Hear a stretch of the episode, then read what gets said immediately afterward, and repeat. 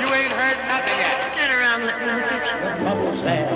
What am I going to do? Frankly, my dear, I'm gonna make him an offer. You talking to me? Are you not entertained? I don't know who you are. Why so When I'm good, I'm very good.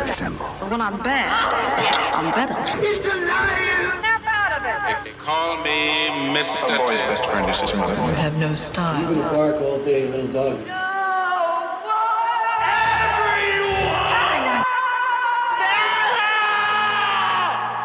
Fasten your seatbelts. It's going to be a bumpy night.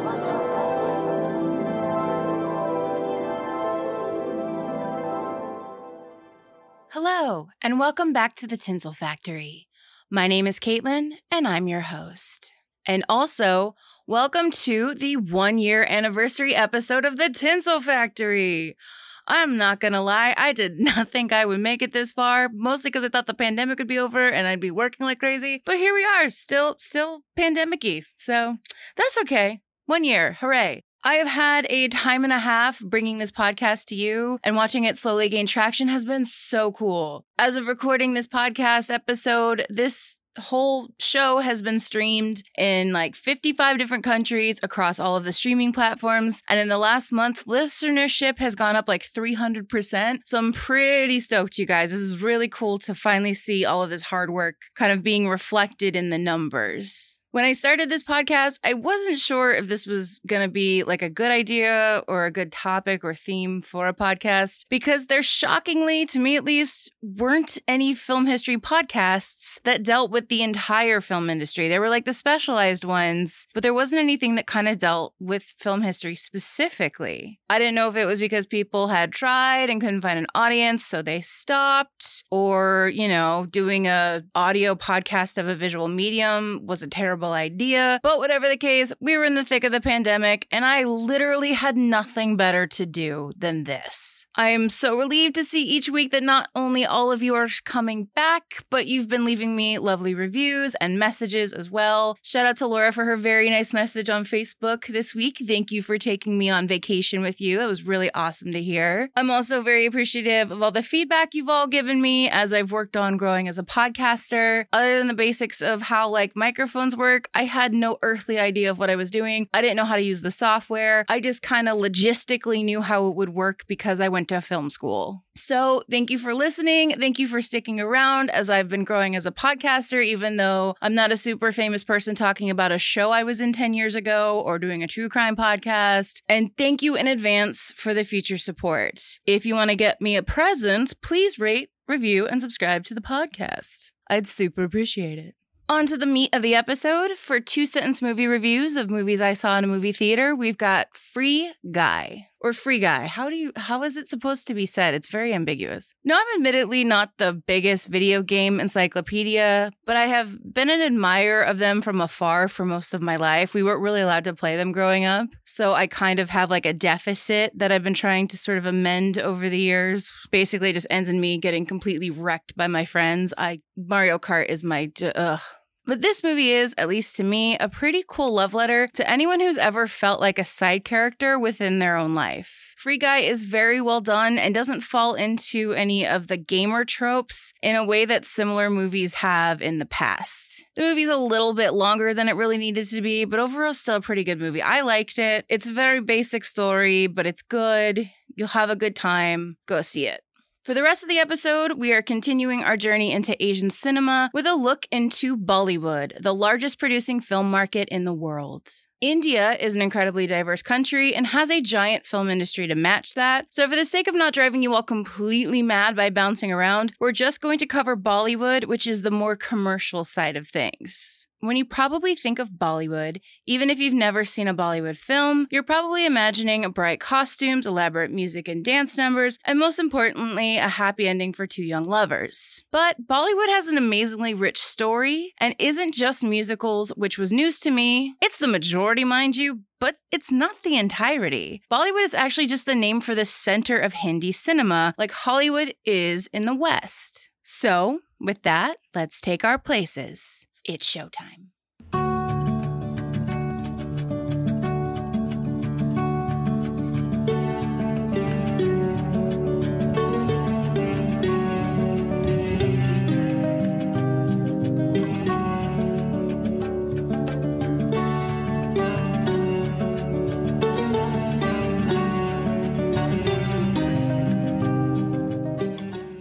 If you listened last week, you may remember that Japanese cinema began partially due to a visit from the Lumiere brothers, those French guys that invented the cinematograph. Indian cinema began for a similar reason with a cinematograph screening in Bombay, which is modern day Mumbai, in the late 1890s. India would start their film industry a little later than Japan did, while still under British colonial rule, with their first ish produced film, Shri Pundalik, releasing in May of 1912. I say first ish because many argue this wasn't the first Indian film. It was the first film shot in India. The reason people don't count this film as the first Indian film one, because it was a recording of a play, so that's a gray area. Two, because the cameraman was British. And three, because the film was processed in London. If Pundalik wasn't the first Indian film on those technicalities, then that means that it's the silent film Raja Harishchandra from 1913, which is the first feature film made in India. It was based on the life of Jesus and was directed by Dada Saheb Phalke, who is considered the father of Indian cinema.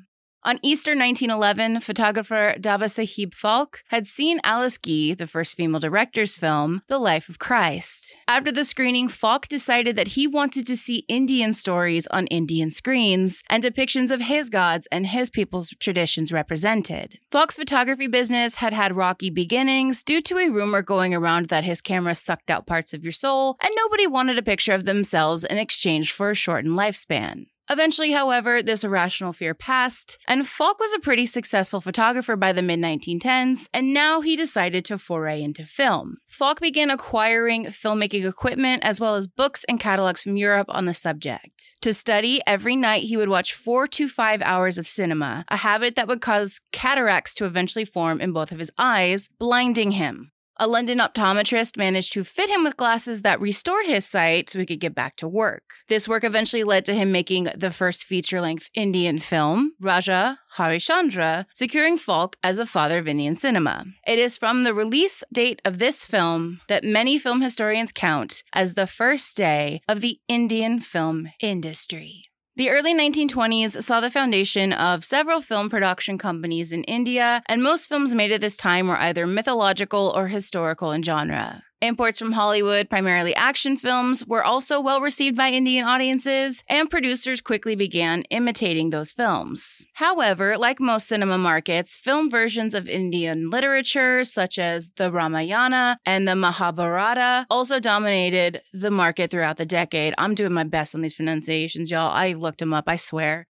By the 1930s, India was putting out 200 films per year. Sound films began to churn out in 1931, starting with Alam Ara, which did very well in India. With a great demand for talkies and musicals, Bollywood and the other regional film industries quickly switched to sound films. While there was some splintering before this, the Indian film market had actually been pretty universal, as with silent films, there was no language barrier because the films had no sound. But when sound entered the pictures, coupled with the fact that India has 22 official languages, the industry splintered to produce films in multiple languages. Today, the Indian film industry makes films in 16 to 20 different languages and dialects, depending on the source. Hindi cinema became the largest of these. Bollywood is its epicenter, which is what we'll be focusing on for the rest of the episode. I'm sure I don't have to tell you this, but I will anyway, since it's like my job or whatever. But the term Bollywood came from combining Bombay and Hollywood, as Bombay was the center of Indian filmmaking, and Hollywood was, well, Hollywood, and they liked to mimic Hollywood. In 1934, Bombay Talkies, launched by Himanshu Rai, spearheaded the growth of Indian cinema. Over the years, several genres emerged from Bollywood, some of which we'll cover a little bit more later on in detail. There was the historical epic, the curry western, the courtesan film, which highlights like photography and sensual dance, and the mythological movie. Of course, color films began to be made in India in the late 30s and 40s, as did early efforts at animation. Giant movie palaces were built as the audience makeup shifted to include more of the working class. In the silent era, this group accounted for only a small percentage of moviegoers, as literacy was only about 6% at this time. The World War II years saw a decrease in the number of films produced in India as a result of limited imports of film stock and government restrictions on the maximum allowed running time of a film. Still, Indian audiences remained faithful and each year saw an impressive rise in ticket sales. After World War II, India entered a new age of cinema.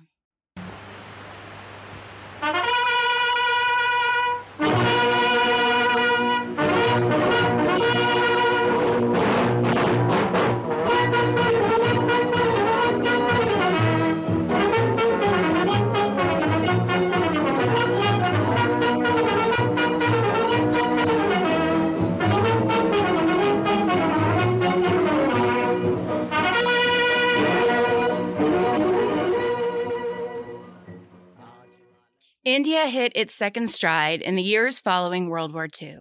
The 1930s and 40s were especially tough times in India, though that can honestly be said for most places in the world at this time. There was a Great Depression, a World War. More specific to India, there was the Indian independence movement, which was the movement wanting to end the British occupation of the country, and of course, violence pertaining to people trying to make that happen. So, you know, people needed some escapism. Enter cinema. Now, most of the things you'll associate with Bollywood is actually Indian cinema as a whole. Lavish costumes, fantastic dance sequences to go with amazing songs, and of course, a happy ending. Bollywood technically refers to films made in Hindi. Bollywood is the center of that industry. It's like calling an American film a Hollywood blockbuster. It may not have been shot in Southern California, it may have not even been shot in the country, but it is still considered to be a Hollywood film because that's where the film epicenter is in the United States, and it's honestly just easier to put them all under one term. Bollywood then, and kind of now, has a similar studio system to what Hollywood had in the 1930s. Like Hollywood, Indian actors are employed with a studio and are then groomed to appear in pictures that most ideally fit their personas. One thing that Bollywood films do have are some pretty strict story rules. The general rule of thumb with the musicals is that they must be at least six songs in the movie with at least one Bollywood star and like three dance sequences. Music is central to most, though not all Bollywood movies.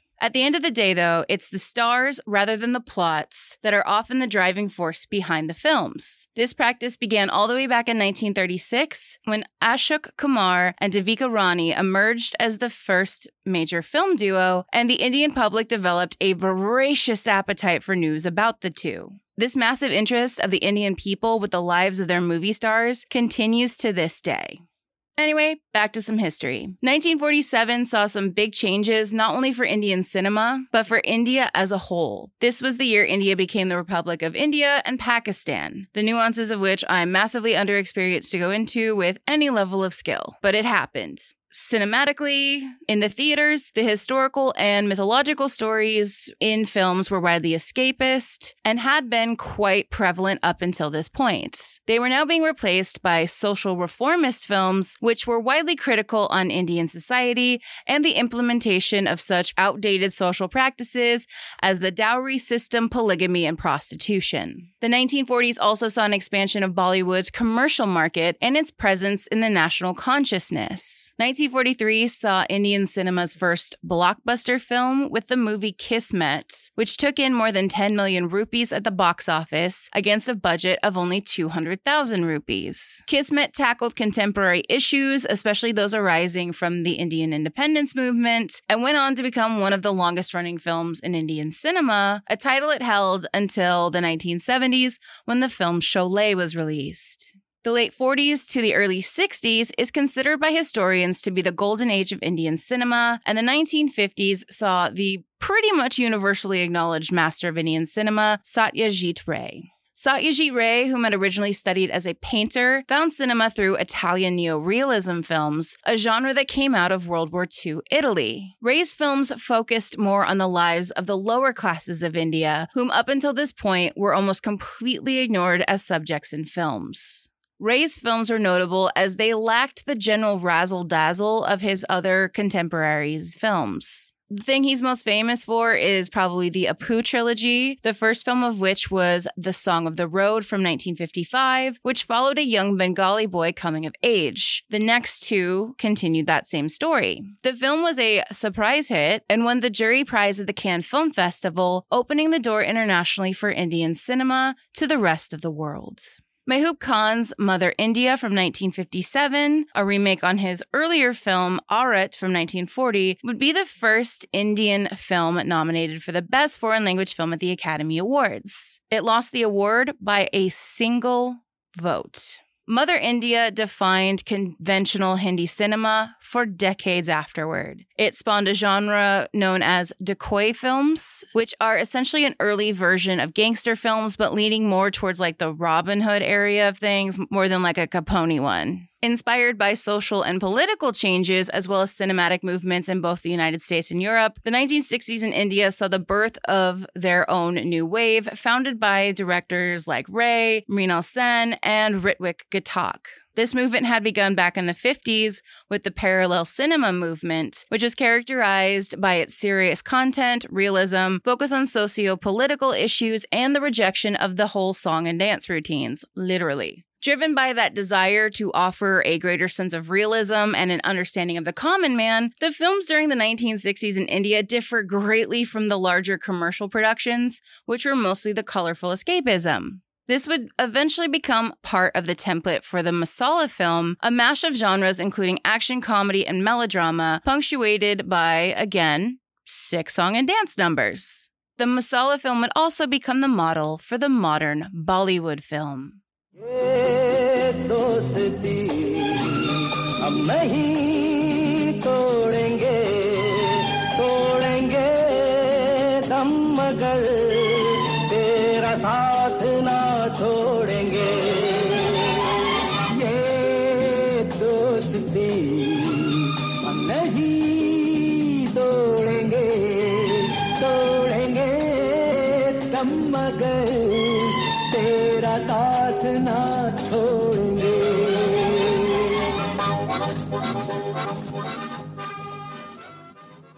By 1970, Hindi cinema was pretty basic and dominated by musical romantic films. The arrival of screenwriting duo Salim Khan and Javed Akhtar, known together as Salim Javed, saw a paradigm shift, which would revitalize the Bollywood industry as a whole. They began the genre of gritty, violent underworld crime movies with films such as Zanjeer from 1973 and Diwar from 1975. Salim Javed also remade Mehboob Khan's Mother India and Dilip Kumar's Ganga Jamna from 1961 to reflect the socio-economic and philosophical climate of 1970s India. They channeled the masses' discontent, disillusionment, and the explosion of the slums with anti establishment themes and those involving urban poverty, corruption, and crime. By the mid 1970s, romantic movies bent to the gritty, violent crime films. The Masala film was pioneered early in the decade by filmmaker Nasir Hussain and, of course, the duo of Salim Javed. Their film, Yaadon Ki Baaraat from 1973, directed by Hussain and written by Salim Javed.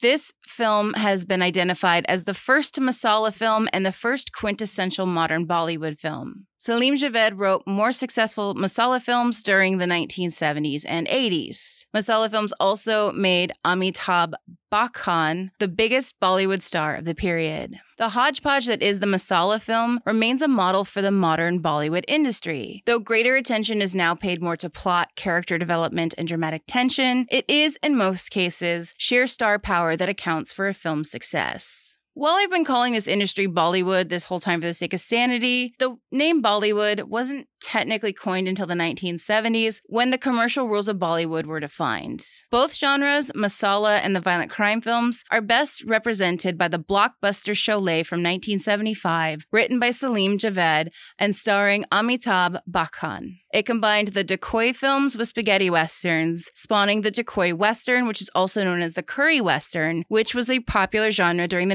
1970s. By 1983, the Bombay film industry was generating an estimated annual revenue of 700 crore or $693 million in the United States. By 1986, India's annual film output had increased from 741 films produced annually to 833, making India the world's largest film producer, which it has remained to this day. The most internationally acclaimed Hindi film of the 80s was Mira Salam Bombay from 1988, which won the Camera d'Or at the 1988 Cannes Film Festival and was nominated at the Oscars for Best Foreign film. Not a bad way to close out the decade.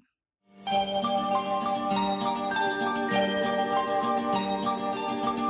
मेरे हम सफ़र एक जरा इंतज़ार।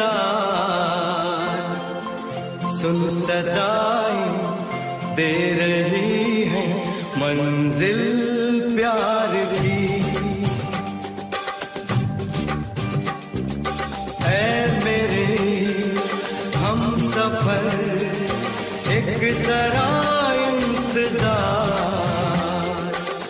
सुन सदा दे रही है मंजिल प्यार की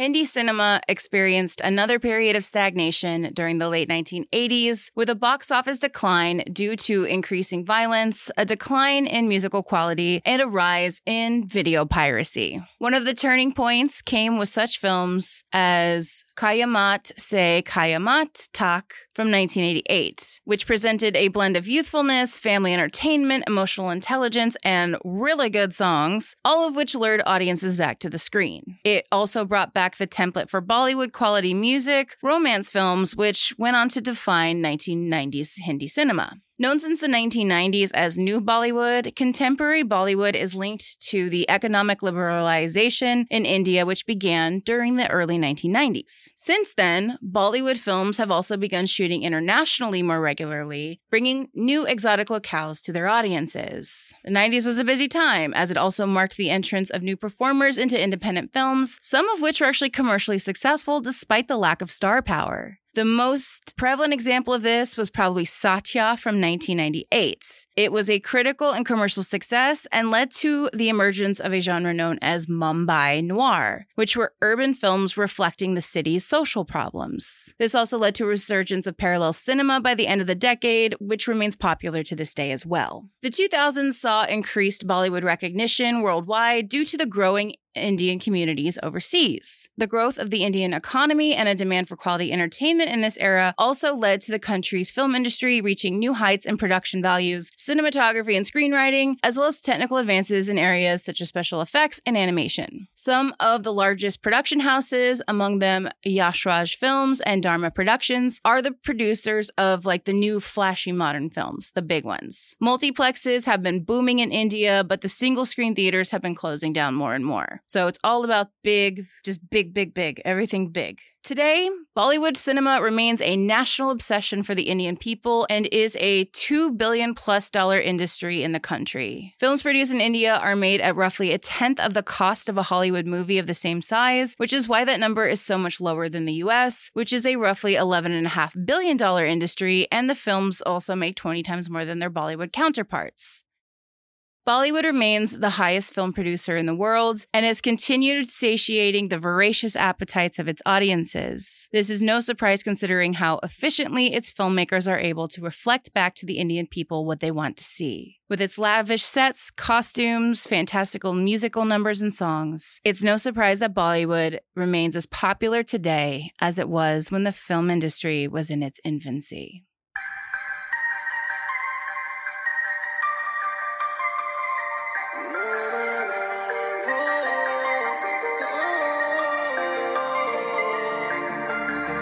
काफिरा तो चल दिया इस सफ़र के संग। काफिरा तो चल दिया इस सफ़र के संग। मंजिलें ना डोर कोई, लेके अपना रंग रहूँ मैं मलंग मलंग मलंग। रहूँ मैं मलंग मलंग मलंग। रहूँ मैं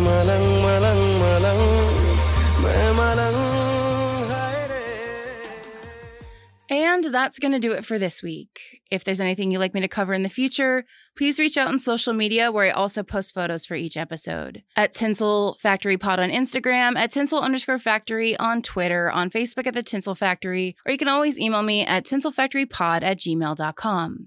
I'm relying on word of mouth to get this podcast out there, so if you could please rate, review, and subscribe so that other people can find this podcast, that would be a huge help. In order to keep making the podcast, I've also set up a support page, the link of which you can find in the show notes. If you'd like to help out in any way, I'd very much appreciate it. I've also got merch. Check it out at the link in the show notes. Next week, we're covering the history of Chinese cinema. Thanks again for listening, and until next time, that's a wrap.